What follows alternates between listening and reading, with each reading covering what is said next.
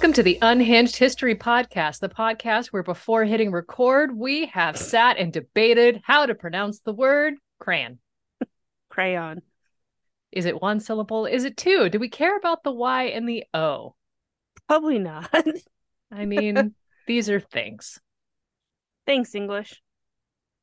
In case you're wondering, this is not a podcast on linguistics. This is a podcast on history. Each week, Angie and I sit around on our own merry lonesome and peruse different memes, trying to figure out which historical figure excites us the most. Doesn't have to be figures, it could be the creation of crayons, it could be how homesteaders have used them as candles by lighting them on fire. I don't know if that's really a thing. I've never tried it. I understand actually that you can. And they'll burn for like a, a significant amount of time. But I have not done it. So why not? Science. I'm too busy eating them apparently because I can't pronounce the entire word. what flavor is your favorite?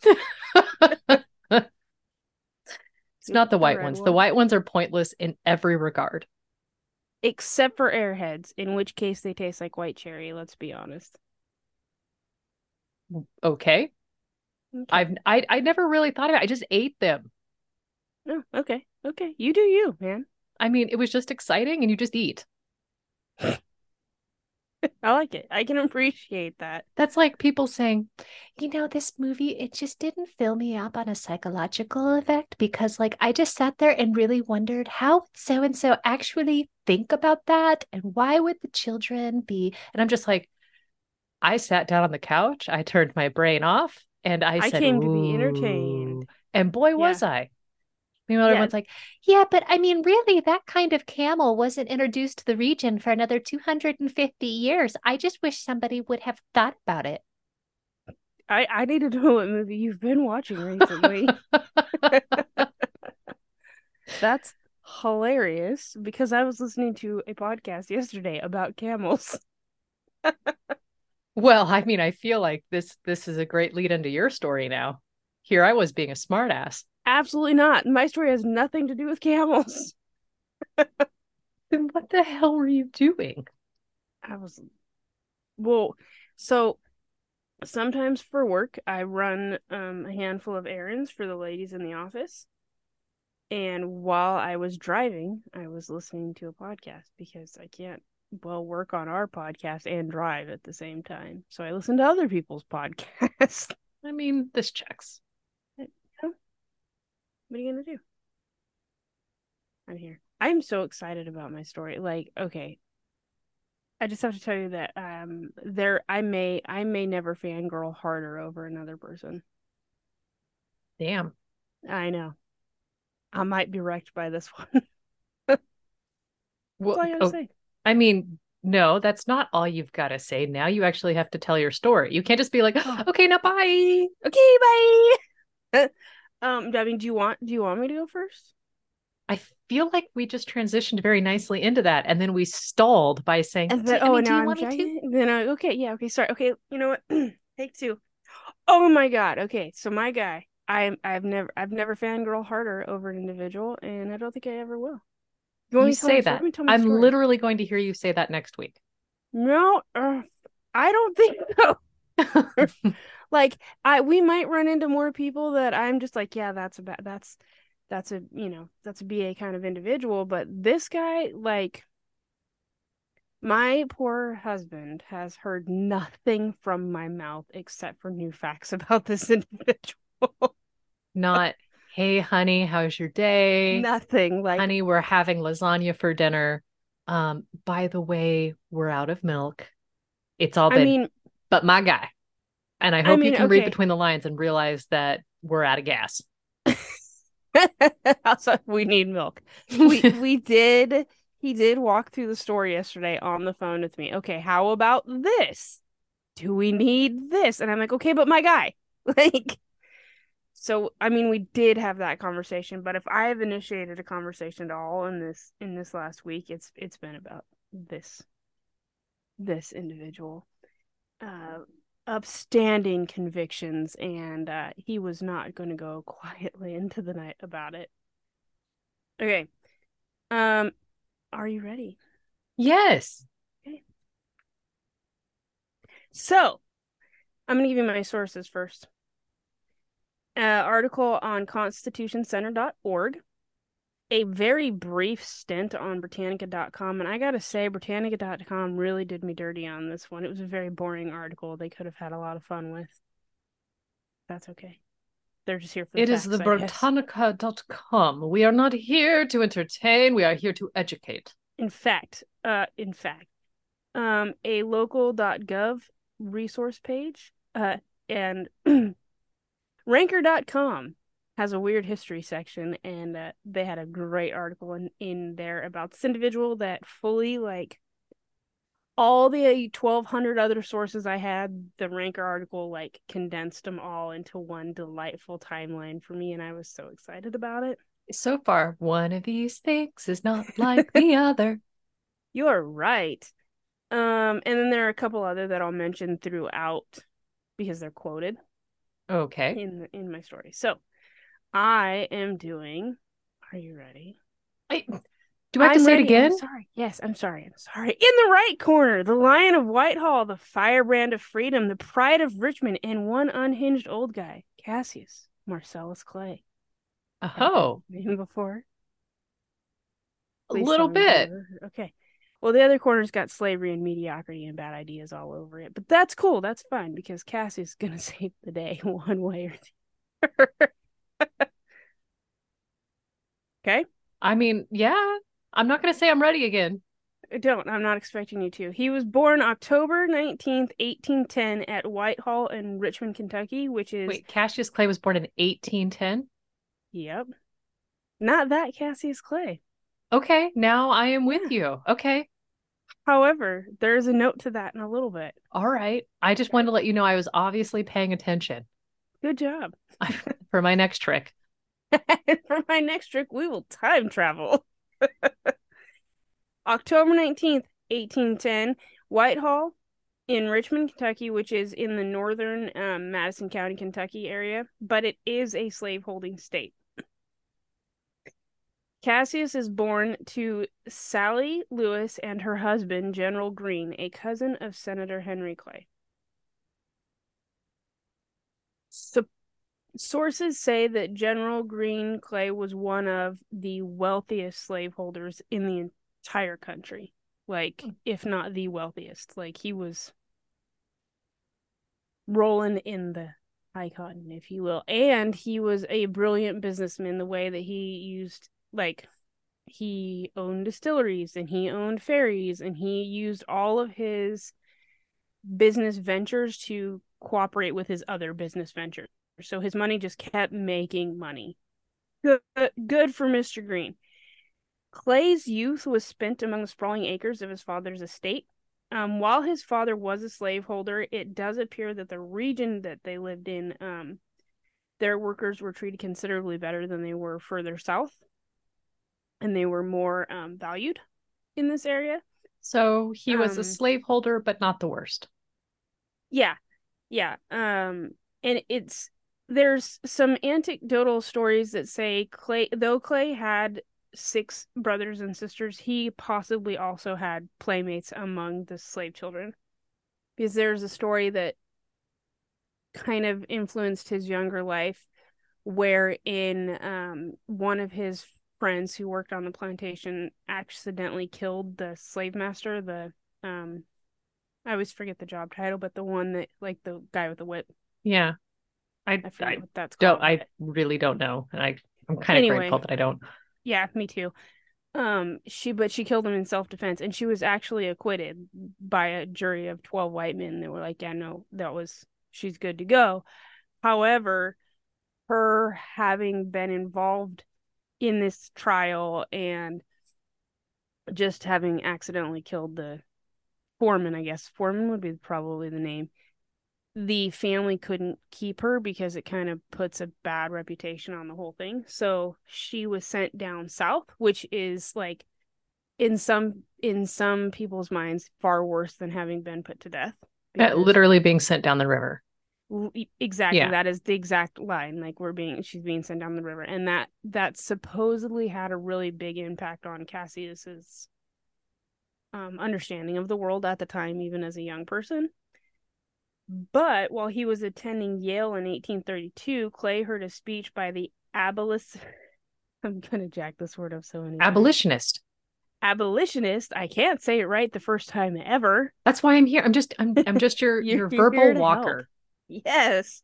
William Lloyd Garrison and um this speech really inspired him and this is the pivotal moment in Cassius Clay's life where he decides that it's this way or no way. He is going to fight for the freedom of everyone and do whatever he has to do.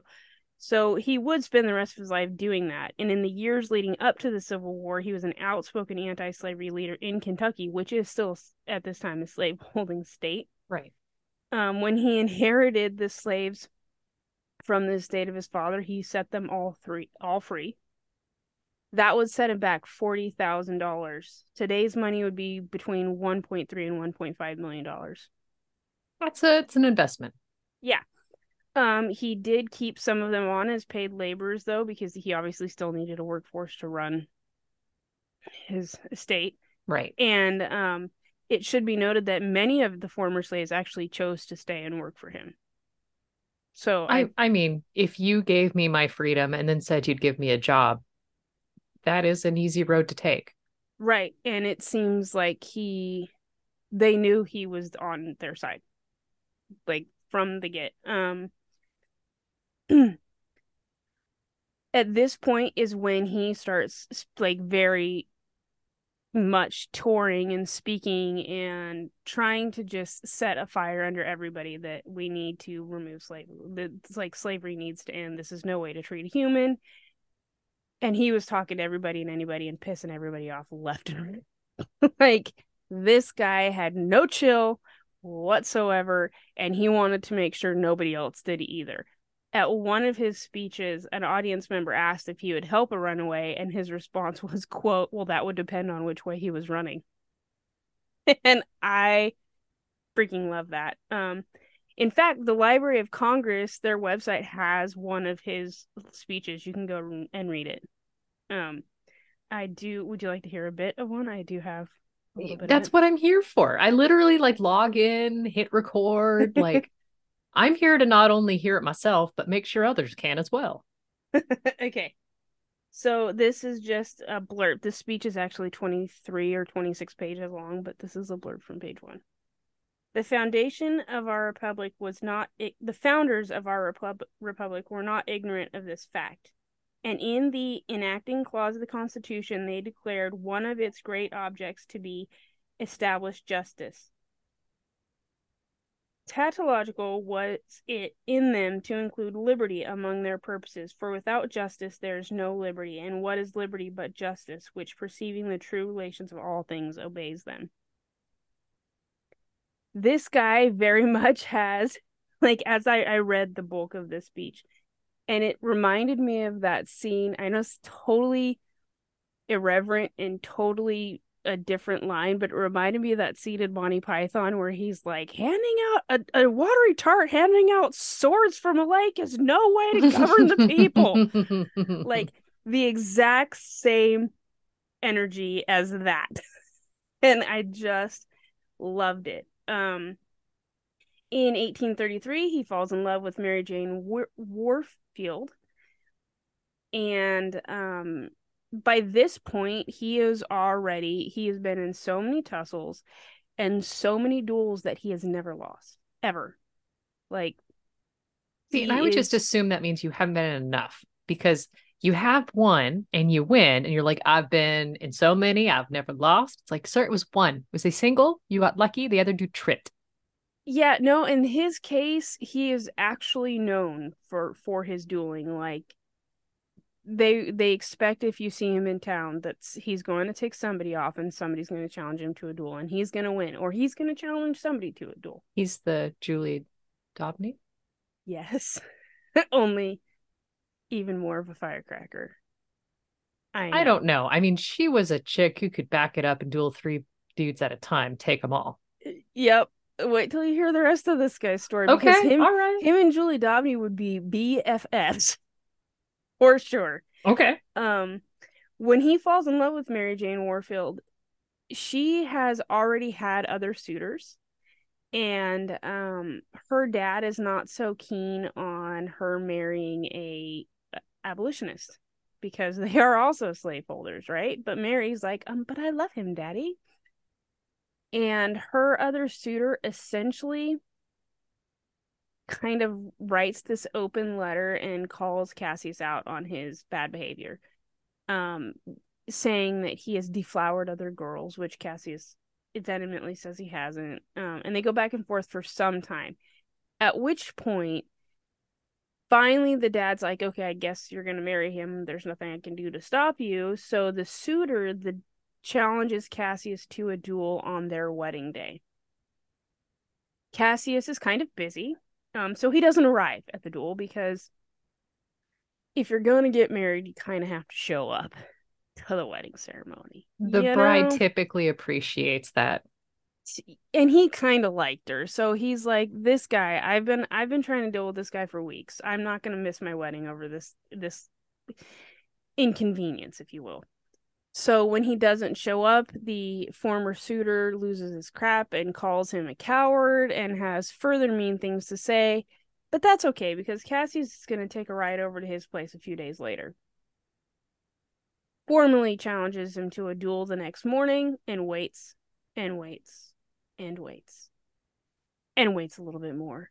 The following day, he finds out that the former suitor actually went up to his hotel room and committed suicide because he didn't want to fight the duel, knowing he was going to lose. Which at this point, I feel like if you were going to do that, just fight the duel and lose. Yeah. what a way, or man. not go through all of the braggadocious behavior the day before. it- right like it's so silly to me why like why do that i i feel like maybe he didn't think that because he didn't show up on the wedding day that he was never going to show up but like he should have known better at this point this man has never missed a duel appointment before. And he probably scheduled the day of the wedding hoping that he wouldn't show up and then hoping that would be the end of it. well exactly but cassius is like i said no chill. So he only didn't show up because it was his wedding day and quite frankly i think he probably would have shown up if it was like a morning duel. But he had things to do Right. So, you know, um, he also founds a newspaper called The True American that was very abolitionist. Um, the building, there's a great article on AmericanHeritage.com that says, quote, Founding an anti-slavery paper, The True American in Lex- Lexington, Kentucky, he prepared for trouble. He lined the street door with sheet iron, installed two brass cannons loaded with musket balls and old nails at the top of the stairway, kept a stand of rifles and muskets handy, and put two barrels of black powder in the corner of his editorial office. The staff was instructed that if a mob ever stormed the place and against the probabilities managed to reach the second floor, all hands were to flee via an escape hatch in the roof. Clay himself would stay behind to drop a match in the powder and blow the place to fragments. The fact that it never became necessary to do all this made of no, made no difference. The setup simply expressed the way Clay met his life's challenges. I've never worked at a place that was programmed to self destruct. Truly a thing of beauty, right? It makes me rethink my my resume. I know, really. I was like, wow, I guess I I, I don't have a powder, uh, you know, pile of gunpowder in the corner, but Yeah, there's there's no shrapnel bomb that my employer says he'll let off if we're ever stormed. in fact, I know, I just devastating. What are we doing with our lives? I'm gonna go rethink a ton of things and start drinking. I gotta go. right. Go i clearly am not living up to my potential. Absolutely. Um, but believe it or not, by 1835, he would win a seat as a Kentucky legislator, and he held on to it for five years. It's no small feat in Kentucky when you are known for being who you are. Yeah. Um, he, like I said, he held on to it for five years until his anti-slavery views and outspokenness about him got him voted out. Um, at this point, he is also a founding member of the Republican Party, but would actually change parties several times throughout his life. But in the end, he would die a Republican. Um, and here's where I love him so much. In 1843, he's giving a speech. And at this point, his political enemies and his um slaveholding enemies have had it to the roof with this guy. And they are desperately trying to silence him one way or the other both politically and in just the market right? Like this guy has got to go. However they can't challenge him openly because they know they'll lose they know what he's capable of they know what they've seen him do it they're like okay what are we going to do so they hire a hitman from the only place in the country that has a hitman that might be crazy enough to actually confront Cassius Clay. His name is Sam Brown and he is from New Orleans. So, Cassius Clay goes up, he gives his speech, and in his hand at this speech is a burlap sack. And he pulls out of the burlap sack and he says, he sets the burlap sack down on the table and he pulls out a Bible and he says, For those of you that ascribe to the laws of God. This is why slavery is not good. And he hands, he puts the Bible on the table. Then from the burlap sack, he pulls out a constitution and says, For those of you that ascribe to the laws of man, this is why slavery is bad. Puts the constitution on the table. And because that's not enough to make a statement, he then pulls out his pistols and says, For those of you that apply to neither, and puts his dueling pistols on the table. At this point, Sam Brown loses his ever loving mind and fires some shots from the audience. Hits him square in the chest. Doesn't hurt him at all. I say this is going to be a bull moose kind of. He wears his Bowie knife in a metal sheath on in the center of his chest. Sam Brown didn't know this. The Bowie knife just shoots the bullet right off. At this point, he is quite done with this. Excuse me, sir, you've interrupted my speech and shot at me. So he takes said Bowie knife and attacks Sam Brown back. Mr. Brown will lose an ear, his nose, and have his eye gouged out by this Bowie knife. I would watch more political speeches if this were a common theme. Right? Um, he also he's, some of some of Mr. Brown's friends have have attended this speech as well, and at this point they're like, "Crap, we have to separate him. He's going to kill him." The only way I feel it, like that is justified at this point, don't you think? Um, so they somehow remove Sam's body from the event and toss it over a wall. At which point Clay goes on about his merry way. He's got a couple of injuries, got a couple scraps, so he's taking care of himself. Brown survives to sue him. Okay, but wait, wait, wait, wait. let me let me back up a second. Bruh takes two to the chest. Instead of grabbing the guns that are immediately in front of him, he reaches into his shirt to grab a knife and then chooses the the more I'm going to say more lethal because in truth a, a, a knife is more lethal than a gun because you a gun you have the chance of missing, right? Like you have the right. chance of grazing. If you take that and ram it into somebody's gut, turn it sideways, it's game over.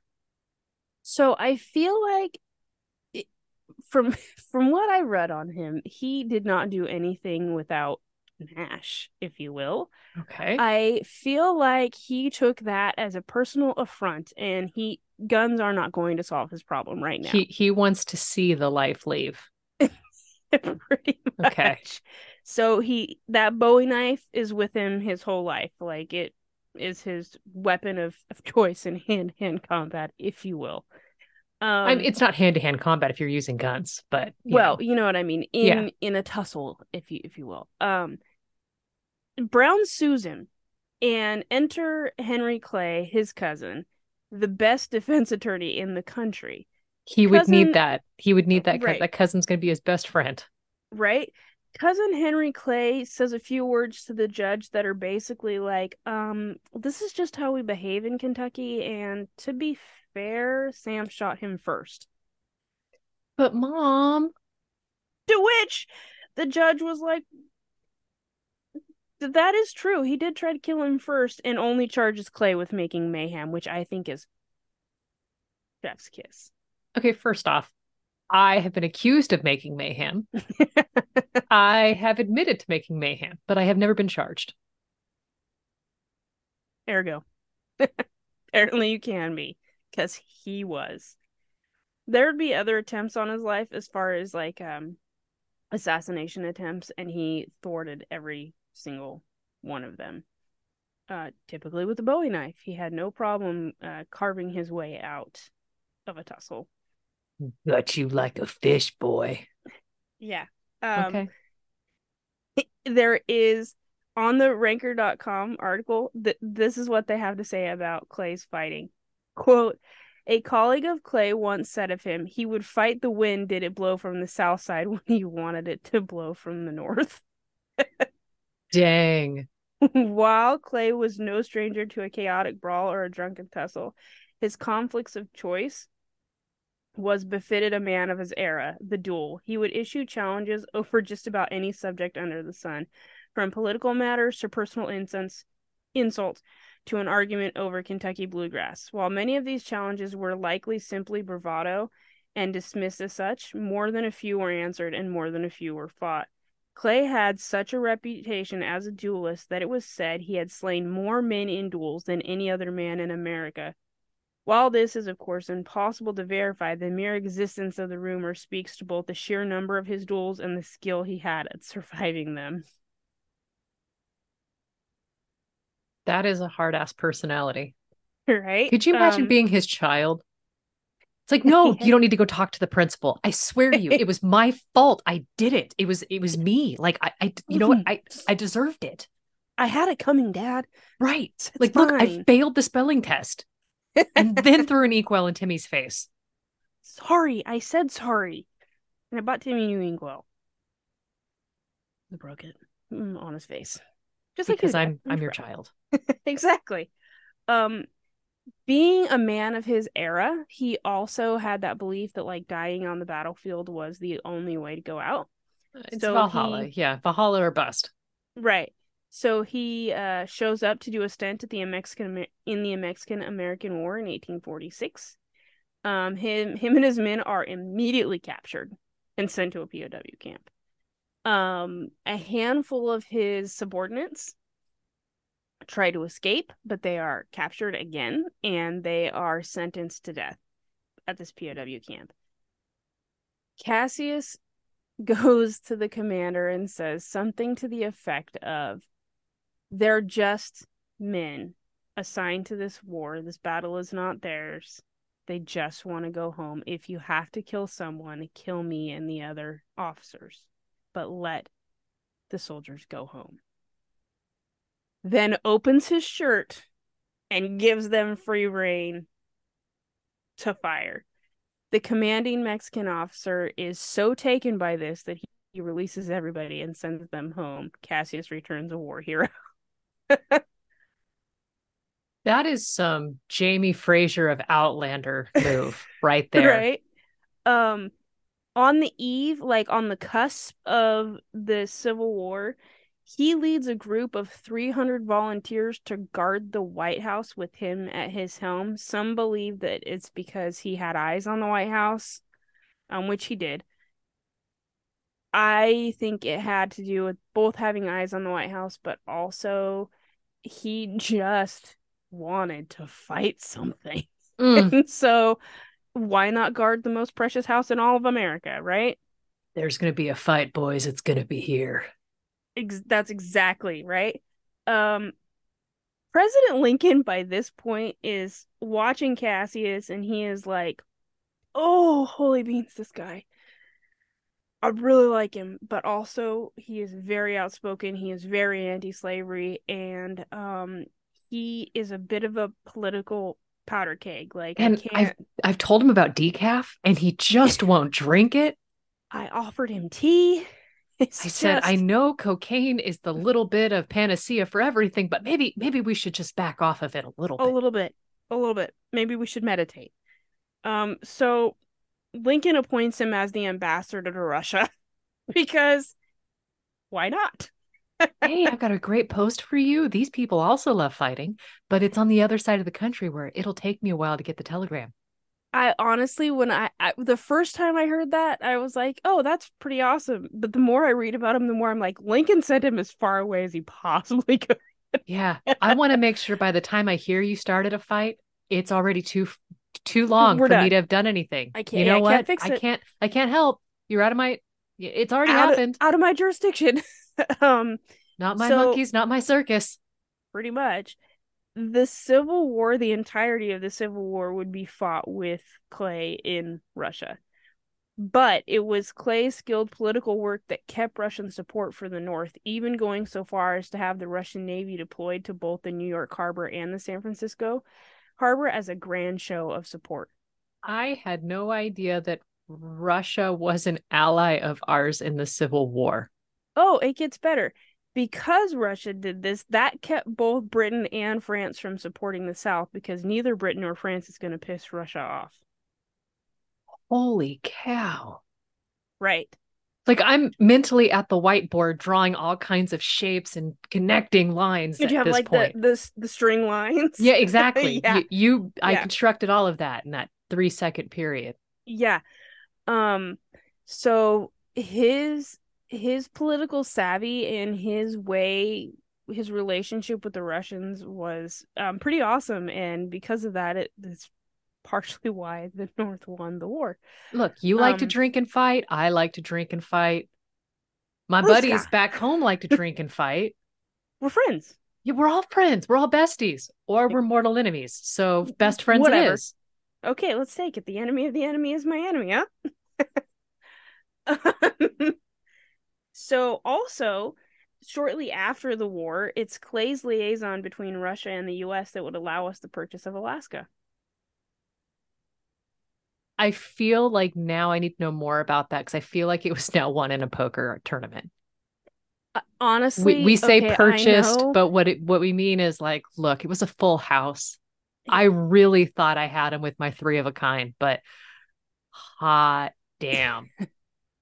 that Kentuckian man had all aces. Um, honestly yeah i i know there was like treaties and and exchange of monies and things like that that went into the purchase of alaska but i too see it as a as a round of poker because um that's just how Look, nobody back home is going to be okay with this being a poker game. So we need to come up with a mutually beneficial lie. Here's our cover. Pretty much and that's what we're sticking to and that's what we stuck with ever since Right.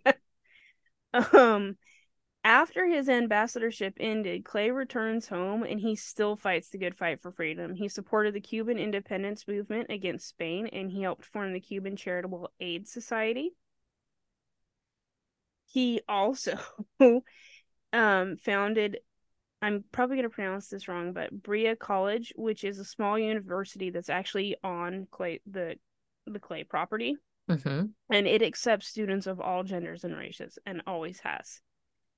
The classes at the time were segregated, but the school's existence was super unusual in the South to begin with.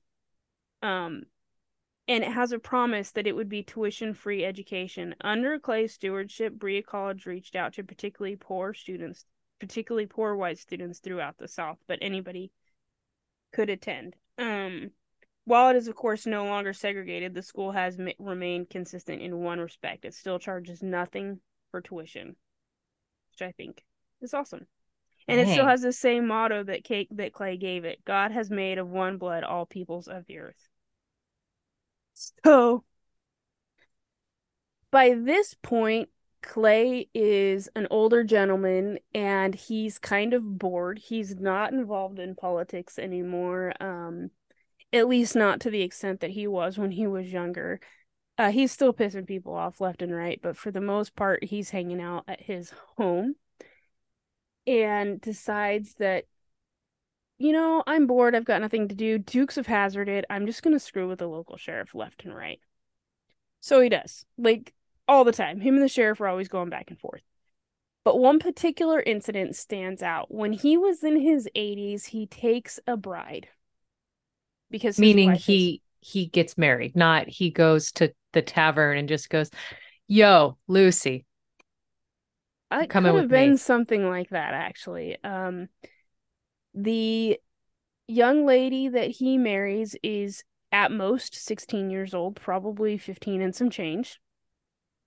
And she is from an incredibly poor family, um, pretty much orphaned, has really nobody, and he just takes a shining to her and decides he's he's going to marry her. And a local journalist hears about it, and it's kind of a bit of an uproar because he's in his 80s and she's barely 16.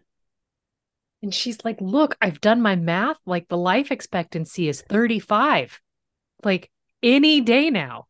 right. That's what I'm thinking. Um, so they have a very simple wedding ceremony. The journal you can actually read the whole story. The journalist writes a really lovely um article about his his day with Cassius Clay and his new bride. Um, when she when the everybody in Cassius's remaining family tries to dissuade this wedding, uh, going so far as to basically like prohibit the local clergy from from officiating it. So Cassius goes out and gets a priest from like the next town over in the middle of the night because you can't stop this guy. Right. Um and so attending the wedding is like the priest, the journalist, Cassius, his wife, and one of his adult children. And the wife is they they have the wedding ceremony. The wife excuses herself to go change for the rest of the afternoon, and the journalist asks Cassius if he's allowed to take a photo of the wife. And Cassius refuses because she has no one to do her up or care for her hair and makeup. So he doesn't want her picture out in the world because he thinks that she would not appreciate being seen that way because no one can care for her hair. Oh. Which I think is super sweet. And he also seems to have spent the next couple of years doting on her and kind of giving her whatever she wanted, including a divorce when she decided she wanted to go back to people her own age. like, look, it's been nice. Thanks for the jewels and everything, but um you you smell like old people.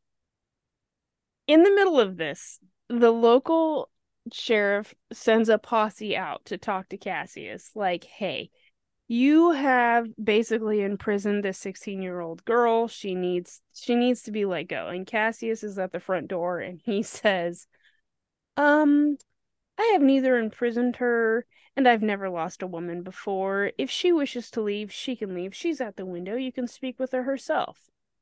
And somehow or another a tussle breaks out. But it's cool because cassius is going to defend both his home and his wife with his guard cannons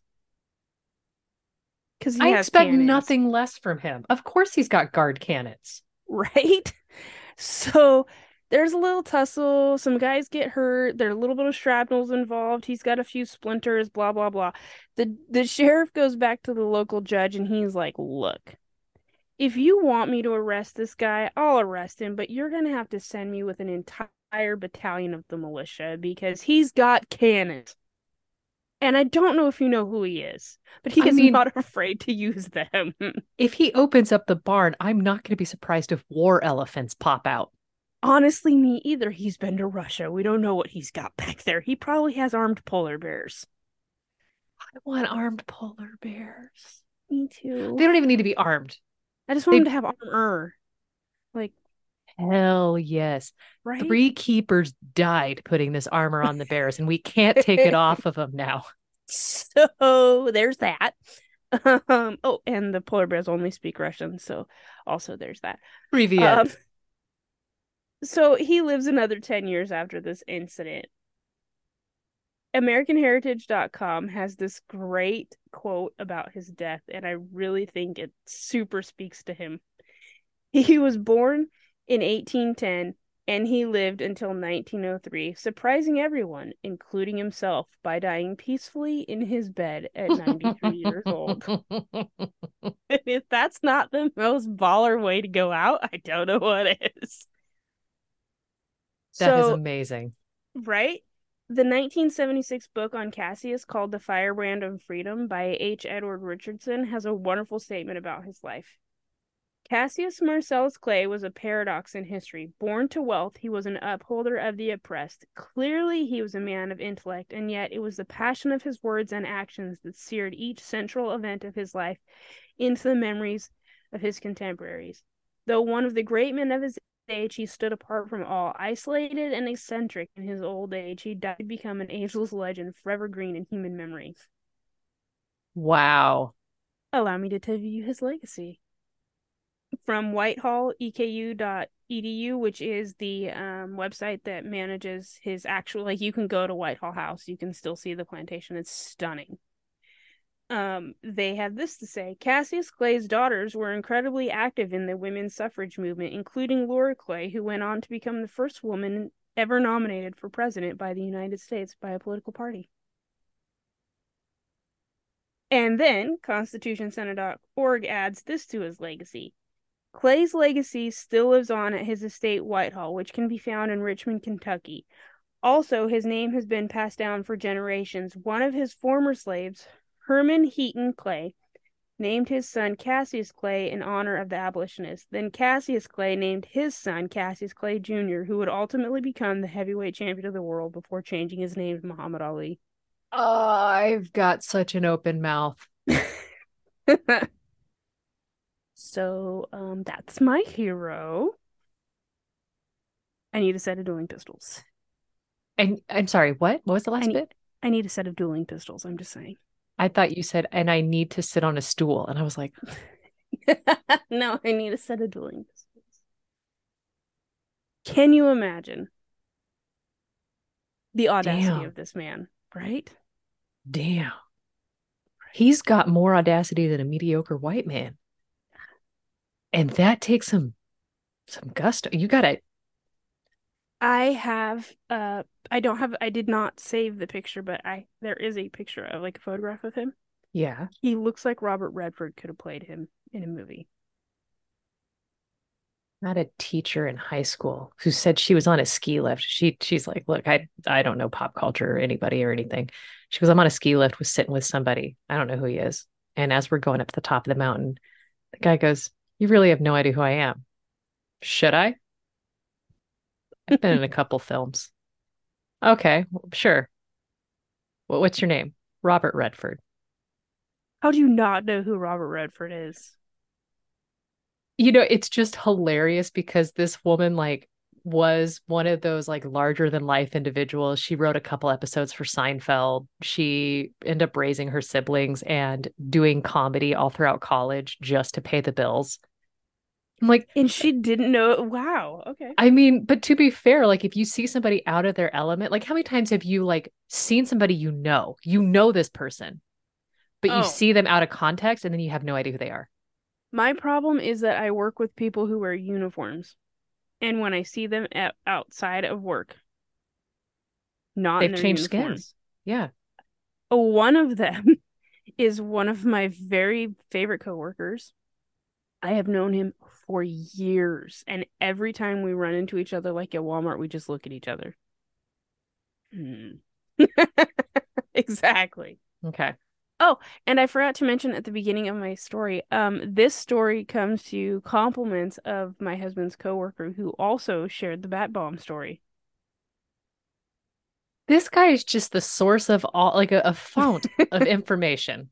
He is, and he said he loved the bat bomb story and was like, okay, but has she heard about Cassius Clay? Because I think she would love him. Nice. Right. Nice. So there. So there's that. There's you- my guy. You ready to hear my story? Yeah, I can't wait to hear how you uh, make the story of Cassius Clay come out of Sanskrit. Um, I won't. I definitely won't. So the other day, Angie and I were texting each other back and forth, and I said, I have found my story. She's remarkable. And I'm just the only problem I'm having is that all of the original sources are not in English. And so the few sources that are in English are regurgitations of each other. Okay. And then you said, well, gosh, mine is absolutely incredible. I was like, well, we, we're doing the same person. It's just, you know, I'm coming at it from having to go with the Sanskrit version. So that is what we're on. Uh, my sources, uh, two podcasts that started this off. Uh, podcast called You Should Write a Song About That, about Anandabai Joshi. Another podcast, uh, Human Angle, Anandabai Joshi. And then there's an article in scientificwomen.net, Anandi Joshi. The Logical Indian, inspiring. Here's a story about how Anandabai Joshi became, or Joshi became the uh, became India's first female doctor by Okay. Tashafi Nazir. And that one actually had like a bulk of a lot of the information that like wasn't necessarily found elsewhere, which was good. It was good tonight, you know, to have that. Um, originally Agreed. named Yamuna, Joshi was born March 31st, 1865, and was brought up in a Marathi Brahmin family. I heard you so wrong. I just need you to know. I got it. I worked it out. You worked it out? Okay. I Yep. did. So at the time she's born, and in the in the area and the region and all of that, when we look through all those factors, she's born during a time where women are not even allowed to read. That would be devastating. Yamuna's dad recognizes how hungry for knowledge that his daughter is, though. And so he sets her up with a tutor who is also a postal worker. Okay. Okay. Gopalrao is the man who tutors her. He is about 20 years older than her. He ends up, um, after getting established with her education, he ends up moving. He ends up being relocated to a different area that needs a, a postal worker. Yamuna's super bummed because her teacher's leaving, and finding him in the first place is a fluke. Okay. How old is she at this point? Nine. Nine. Okay. I was picturing like nine, ten years old. Yeah. Okay. So she's super bummed about all of this, but her dad figures out a solution. He's going to marry the nine year old Yamuna to Gopal. Oh. I don't like this solution. It's not a solution that I think you and I are meant to like, but it, it ends up like this is going to be one of the few times where I I'm not opposed to this at every every every stage. And really it's only Okay. because of how it ends. Okay. Okay. So after they get married, he renames her Anandabai, which means the joy of my heart. Oh. So, despite the fact that he's a 29 year old dude married to a nine year old, he does seem to have some feelings for her. And this this is a recurring theme. he at least cares for her. Yeah, right. Um, he continues teaching her, and it was common for Brahmins in those times to be proficient in Sanskrit. However, because of his learning, Gopalrao regards learning English as more pragmatic than learning Sanskrit. Okay. And so he continues her education and teaches her English. Okay. And between the time that Anandi is 12 or 14, you know, the we don't fully know because again, this is the 1800s. She has a little boy. Oh, okay. And I when the baby's 10 days old, it dies. Oh, devastating. And Anandi is just beside herself because she's fully convinced that if she had access to basic medical care, that this would not have happened. Um, so she sets her mind on getting a medical degree to ensure that no other women has to suffer like she did. Oh, my heart. Now, remember, this is during a time that women are not allowed to read. And so she starts trying to attend classes at hospitals in India where, you know, the men were super supportive. They they did things like scream insults at her, spit at her, you know, throw rocks, very uplifting, Mm, very, very loving things. Yeah. Um, but her husband Gopal continues to encourage her to study medicine. And so much so that in 1980, he writes a letter to Royal 1980? 1880. Thank you. Okay. In It's like, whoa, 1880. whoa, what are we doing? I know this is just like you saying Cassius Clay. I'm like Muhammad Ali. 1810. I was like, no, What? no, he's not a vampire. Uh, you don't know. Do I And need for to do the- a story on that? Yeah, AI is going to write that screenplay. Um, so he writes a letter in 1880 to Royal Wilder, who is a well-known American missionary, and he states Anandabai's interest, and he says, um, you know, we'd love to get her to study in the U.S. Um, while I'm while I'm asking for the moon, do you think there's a suitable post in the U.S. for me? And as all of this is happening, you need to remember they're both Hindus, and Hindus were not allowed to cross the ocean as one of the the tenets of their religion. Oh, I didn't know that. I, I feel like that part has changed. I would think so. Right. So all of this is happening, and he is just like willing to do all of these things to support his wife. Good. The Christian missionary never replies, but instead publishes their reply in the Christian Missionary magazine. And they Hmm. said basically they would never help unless Anandi converts to Christianity. No, of course. So, as all this is going on, Because this is also a time when being a doctor in a woman in America is not. yeah, also not not really a thing. Um, so, you know, we're going to to quote my my favorite piece of brain candy, uh, Ancient Aliens, and we're going to go to the other side of the world. So, Okay. meanwhile, in Roselle, New Jersey, a young widow named Theodo- Theodosia Carpenter is in her dentist's office. And as she's waiting to be seen, she picks up a copy of the Christian Missionary magazine and she reads the letter that Gopal wrote and then the response. And she Bad gets kind of to do that. yeah, it was pretty pretty tacky. Um, so she's reading this hot tea and she's like, Well, that's not the Jesus I know and follow. So she writes the magazine and says, I, I would like Anandi's address. Nice. They become pen pals. Oh, And Carpenter and Anandi develop such a close bond that they refer to each other in their letters as aunt and niece. Mm. So that is just completely touching. And the husband and wife duo at this point, they're in Calcutta, and Anandi's health starts deteriorating. She's suffering from constant headaches, weakness, an occasional fever, and she's struggling with breathlessness. So this is kind of strange. Um, Theodosia ends up sending her medicines from America, but none of them show much of an effect. But in 1883, so they've been writing for several years now, um, Gopalrao is transferred to Serampore. And then he decides to send his wife by herself to the US for medical studies, despite her poor health condition. And even though he's concerned about her health and her moving, he tells her that she needs to set an example for the other women by pursuing higher education. get it. So do you see what. I mean? Where I'm like, you know, I really didn't like the fact that you took a nine year old as a wife, but I'm I'm supportive of this. Yeah, while I am not, I hate that. Um, I can appreciate that he obviously valued her Yeah, regardless of her age, right? Like, right. And I think that's the fear. You take a nine year old, you assume that he's just going to be a predator, and he just seems to be very supportive every chance that he can be. Yeah. Good on him. So, as all this conversation's happening, Anandi is emboldened by her support and she marches into the college town hall because, of course, they're in a college town. And in in America or no, this is in India. Okay, and- okay. And so she's the first woman to do this. And she gives a speech. And this is just unheard of. And Does she, she have dueling pistols? no. I mean, well, it doesn't say in the article, so it's unclear. Just checking.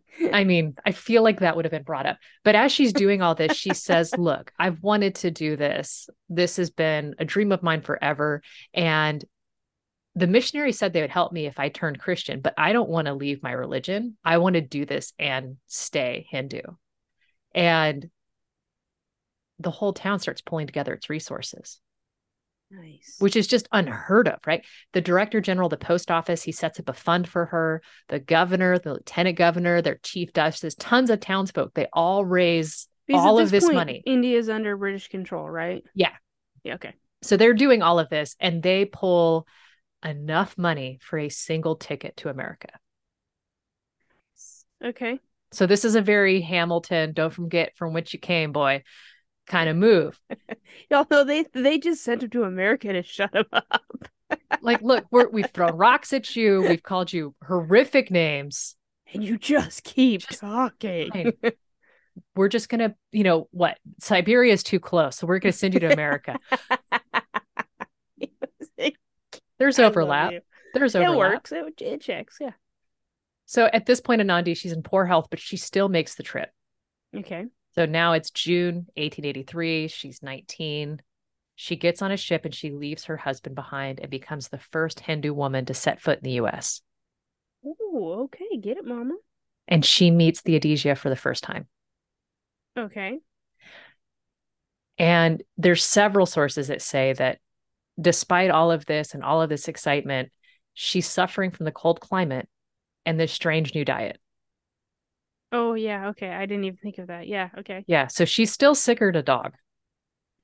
And New England's chilly. Wee, wee bit. So a little bit, a little bit, a little bit colder than India. perhaps, perhaps. Um in March of, of India. you know, but I didn't necessarily look up like I have my mental image of India, but I didn't look up Singapore and like see like the, you know, the climate. Yeah. so I'm making a lot of assumptions. Um, March of 1886, Anandi graduates with her MD.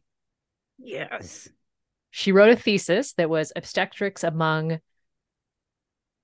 Aryan Hindus, and her thesis is utilized from references of both American medical textbooks and a U- Ayurvedic texts.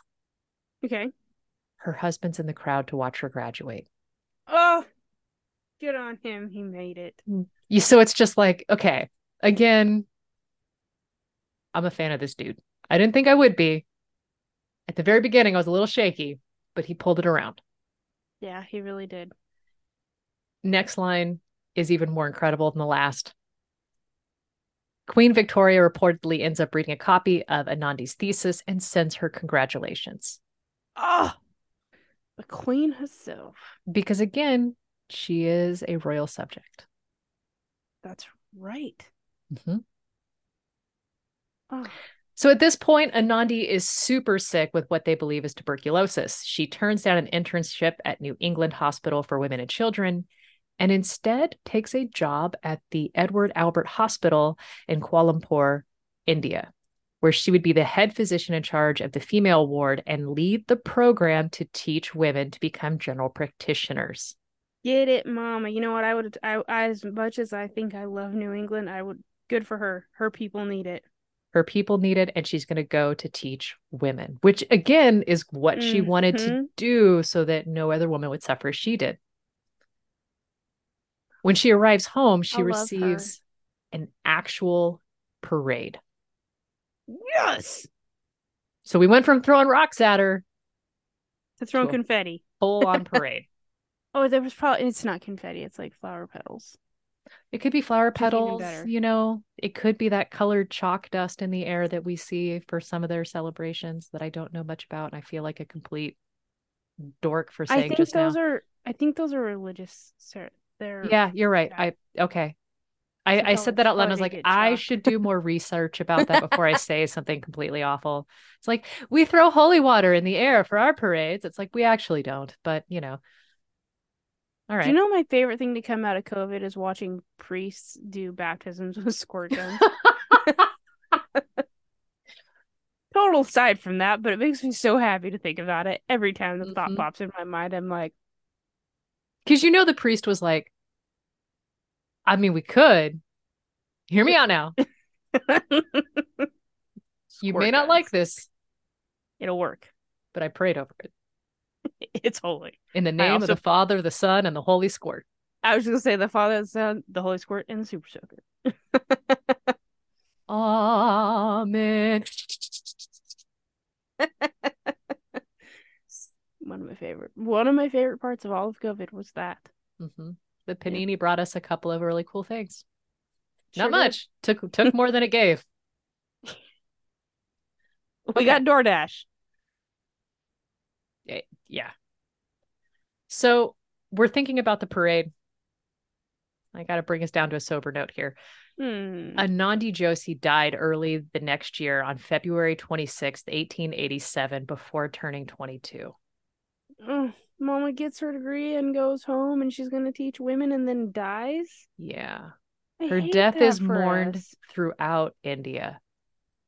Her Oh, ashes yeah. were sent back to Theodosia Carpenter, who placed them in her family cemetery in Poughkeepsie, New York. Okay. I love that. But you think about it, like she revolutionized how her entire community and I mean nation viewed women and Yeah, women's she did. accomplishments. yeah, she did. Did uh, do we know like anything that happened to the hu- with the husband afterwards? I did not look that up. Um, I'm wondering if there would even be anything though. yeah, I, I didn't necessarily find it very easily, but I I didn't search it. I know that there was a movie made about her, and her Oh. husband is in the movie poster heavily featured. Um, it's not streaming. It's uh, I don't know if it's even in English because all of the posters are not. Um, however, just knowing that that exists is incredibly exciting.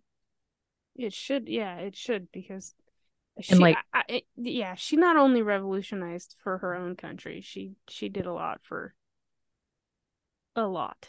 Yeah, and I'm going to share a picture of her that I I found. Um, the image that you're going to see, obviously, there's one of her standing alone, and then there's one of her with three women, uh, or two other women. Um, so we see her here.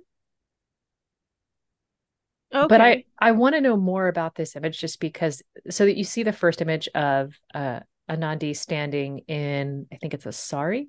hmm Yeah. Um and so she does look very regal, very dolled up. And then you see a second photo of her seated uh, next to a woman who is just bedecked in all kinds of You know- go ahead. I'm sorry. It's just it's that photo is so interesting when you look at their because their costume is regional to Yeah. people. Like So it looks like there's know a more about it. looks like there's a Japanese woman in a kimono standing in between. And then there's another woman. I don't I don't even know what nationality that is. I would say Indian of some sort, but clearly a I'm very different. like um Middle Eastern Indian, like uh Turkish, somewhere like that. you know, maybe. Yeah. Huh.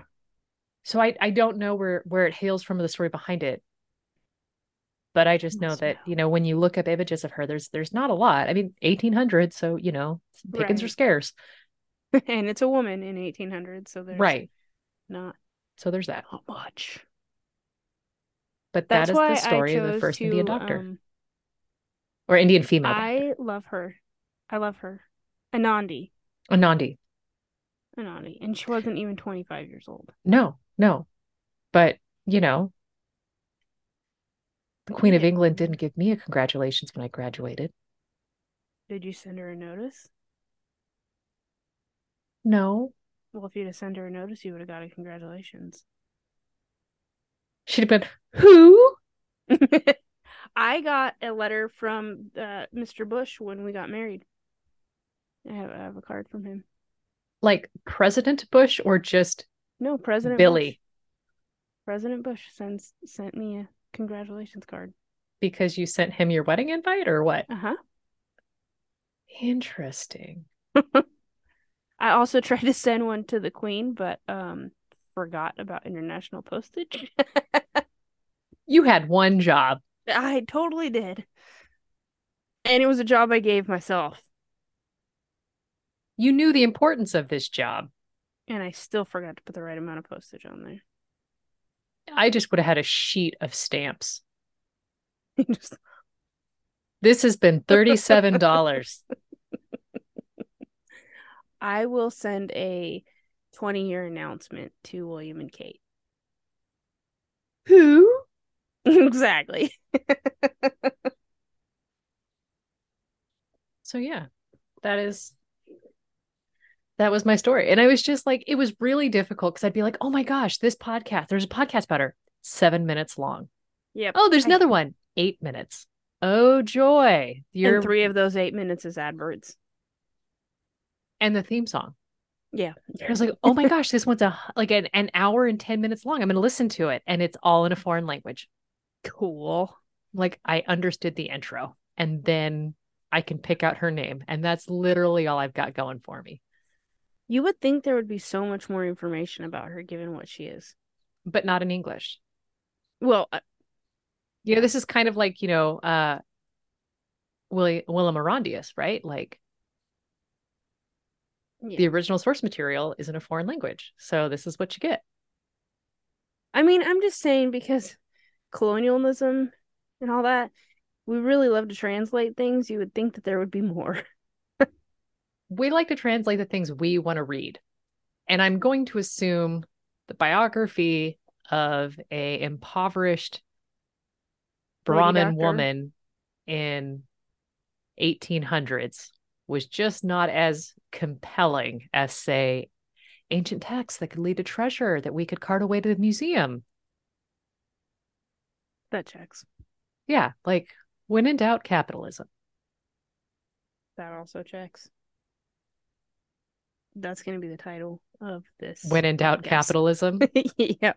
Yeah, I mean, but yeah, so that was that was exciting for me, and it was neat to kind of learn more about her beyond the meme that I found on Pinterest. But I was just like, you hmm. know, I do want to learn more about her because she does seem like a real pioneer. But then I was just like, she died 22 or not even 22. That is sad. Right? Yeah. I just heard the largest crashing sound come from my living room. I'm so curious to know what it was.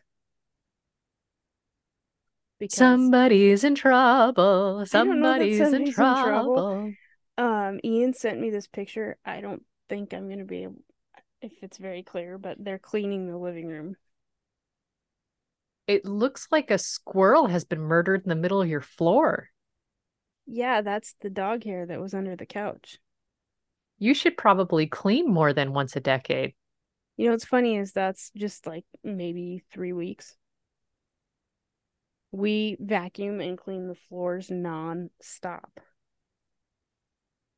But just no, cover the dog in Velcro and and throw some treats under there. It's he won't go under the couch, but the cat will.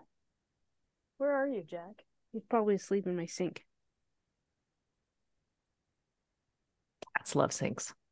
Water and cats are best friends. In fact. and if you don't believe me, try it at home. Try it. Try it yourself. Find you a cat. Throw it in the bathtub. Many blessings. Baptizing cats. oh, that's gonna be the title today. Baptizing cats? Yeah, baptizing You know, cats. there was a e-card that just said telling a woman to calm down is just as effective as baptizing cats. I mean, it's true. It's true. Both better done with a squirt gun. And from far away. Yeah. With chocolate in hand, so you can chuck that too. Afterward.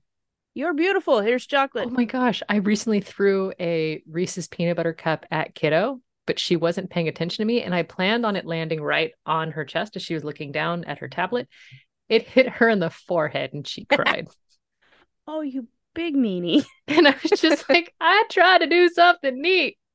Not fair. Why are you crying? I, I was a good mother. Dude, yesterday, okay, Owen, I don't know if you've ever had them, but they're called fudge rounds. No, but this sounds like everything I'm I should be a part of. It, they're delicious. Um, they're I think they're made by Betty Crocker. I don't know, but Owen is freaking addicted to them. Okay, so we buy them whenever we see them because often they're sold out. So if we see like two or three boxes, we will buy all three boxes. And sometimes we find them in the mini version. So like a regular version's like this, the mini version's like this. Okay. And for whatever reason, it's always me that finds the mini version and not the full size version. Just the way the cookie crumbles fall. So yesterday, Ian goes to the store and he comes home with a box of the full size version. Okay, mind you, the former box that was in the fr- in the cupboard of the full side version, I found at the grocery store. A quick Google search says they're not Betty Crocker. They are in fact Little Debbie. Could, oh, okay, could yeah. you be? Yeah, sorry, okay. the, little a little Debbie. Yeah, that that makes right. more sense. Uh, they're they've got the. Can you see the image? It's um. Yeah, they're they're kind of cookie little things. Yeah. Okay. okay. So they do not look gluten free. I will not be trying these. They are probably not. But, yeah, they, um, they, they look like an immediate bad time. I will see if I can make you some gluten free ones because we also have the recipe for gluten filled ones. Glutonious. Because we like to make the we like to make the snacks we find at home. But anyway, so Owen's like so excited to see this box, right? And he's like, "Oh, Mom, Dad got me a full size box of fudge rounds. And then he looks up at Dad and goes, Mom only ever gets me the small ones. Jerk face. I buy you the fudge rounds. Yeah. Guess he can't do anything right. And then I was like, oh man, I just called him a jerk face. He earned it. We are men of action. Lies do not He- become us. he smiled. I I love that I can see you googling. Gluten free little Debbie fudge rounds. I found the recipe for the copycat. Well, there you go. Do fudge rounds have gluten? I don't even need to click the down arrow on that. I'm pretty sure the answer is Yes. pure gluten. I think it's all gluten. That's all it is. They figured out a way to make chocolate taste like, or gluten taste like chocolate, and they made that with that And that. And threw some sugar in there. as a binder. For funsies. I know. Jerks. Oh my goodness. I am seriously struggling with what I'm going to tell you about next week. Because I mean, you did hit me with a with a wall up there because I was just like, okay, we're talking about the boxer. Holy dang, we ain't. Holy dang, we are. duelist, and then we're going to talk about the boxer. So there was that. yeah. So if you're curious on what Angie and I are possibly going to cook up for you next week, tune in. Same bat channel, same bat time. Ha ha! And on that note, goodbye.